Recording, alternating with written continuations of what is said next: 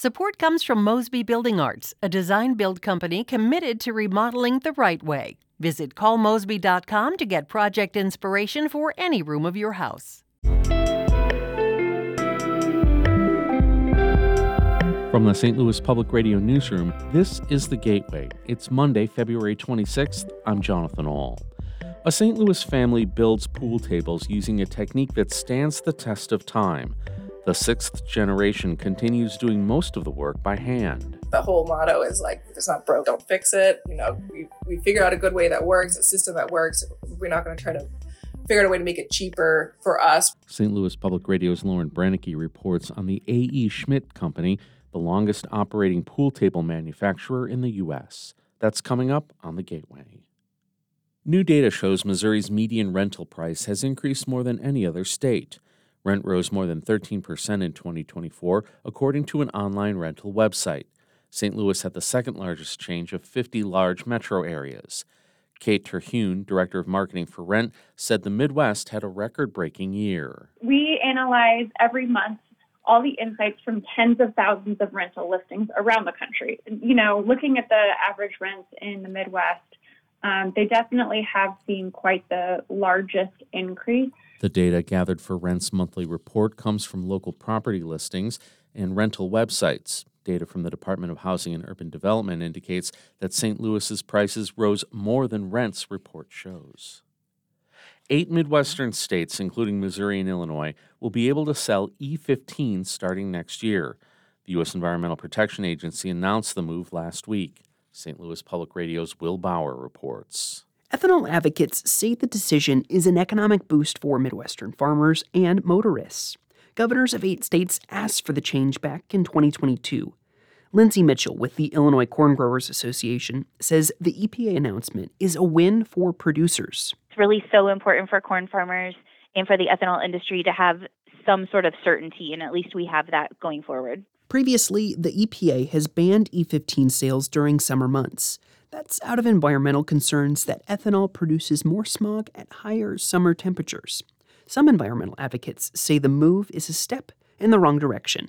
I'm Will Bauer, St. Louis Public Radio. Illinois is receiving more than $75 million from the federal government to address abandoned mine lands across the state. The renewed investment from the bipartisan infrastructure law will be used to fund projects that would, in part, close dangerous mine shafts, treat acid mine drainage, and restore water supplies damaged by mining.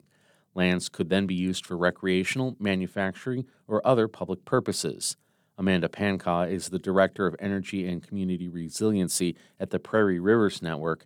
She says the funding is much needed in Illinois. This is really a once in a generation opportunity to fix this pollution of the past and give landowners and communities back productive land. While Illinois officials have not yet publicly allocated this round of financial support to a specific project, the state used last year's federal support to tackle dozens of projects, including several in St. Clair County. More than 390,000 Missouri households could lose internet service in April if Congress doesn't approve funding for a federal program that helps low income and rural households access the internet at a discount. The Midwest Newsroom's Kavahn Mansouri reports. The American Connectivity Program was part of the $14.2 billion infrastructure bill passed in 2021. Currently, the program serves roughly 23 million households nationwide. Janie Dunning, a member of Missouri's Broadband Coalition, says the loss of internet service would have significant effects for residents. They could lose their ability to do their job, resulting in loss of income, lose their access to health care, lose their access for their children to have a better education. A bipartisan group of representatives in the U.S. House introduced an extension bill, but it has yet to reach the floor for a vote. No Missouri representatives have publicly supported the bill. For the Midwest Newsroom, I'm Kavahn Mansouri.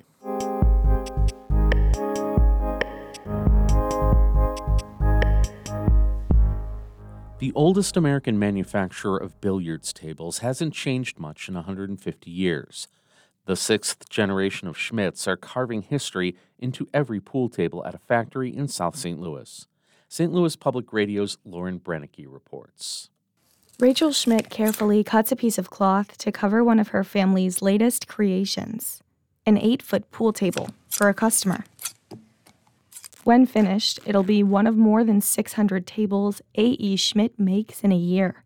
Her family's company is one of the few remaining pool table makers that do most of the work by hand. Family businesses are huge in the billiard industry, so we're lucky lucky in that way. The Schmidts and their 14 employees work near Carondelet Park. It's just seven miles from where the family business began in 1850. We've been through like the Great Depression, we've been through a civil war. Ernst Schmidt sold ivory billiard balls and carved table legs. Ernst and his son Oscar sold the first A.E. Schmidt table in 1882.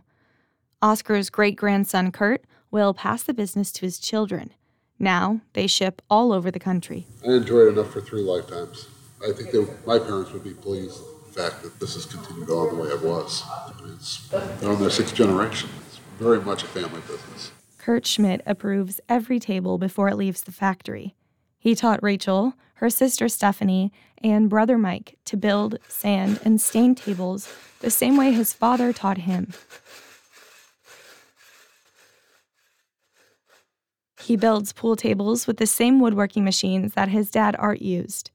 Schmidt and his wife aren't sure how long he'll keep working. He'll never retire. I'll retire when the kids tell me it's time to go. A drilling machine creates the perfect hole to fit a wooden peg. They've been in business so long that they've gone from using machines that ran on steam power to those that use electricity. A green machine called Wanda rips raw lumber to prepare it for more precise cuts. It's one of the first steps in the process. We had bought a new one and then the guys didn't like it. Stephanie Schmidt helps buyers choose pool tables from a catalog of rotating designs. Rachel's mid century design is a bestseller. Customers might ask for a table that features animals, touches on their careers, or incorporates their zodiac signs and carvings and mother of pearl inlays on the tops of tables.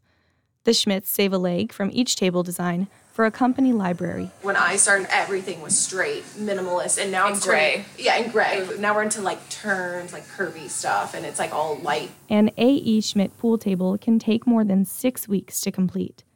They cost anywhere from 2,500 to $20,000.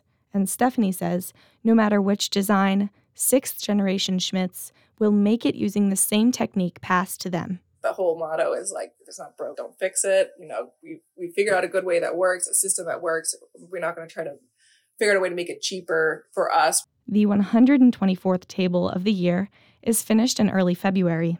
It's marked and ready for delivery. The Schmidts add number 124 to the most recent sales book. Others like it document every table sold from the late 1800s. They've acquired a group of loyal customers from hotels and cruise ships to world famous rock stars. And so whenever the Rolling Stones come to town, they always play on this one. Stephanie, Rachel, and Mike don't have a handbook for making pool tables. Instead, each generation carries on the time tested technique, and the Schmidts are determined to keep the business going. I'm Lauren Brennecke, St. Louis Public Radio. You can see photos of the A.E. Schmidt factory at stlpr.org. Our David Kazaris edited that report. The Gateway is a production of St. Louis Public Radio, a member supported service of the University of Missouri St. Louis. Music by Ryan McNeely of Adult Fur. I'm Jonathan Ahl, and from the St. Louis Public Radio Newsroom, this has been The Gateway.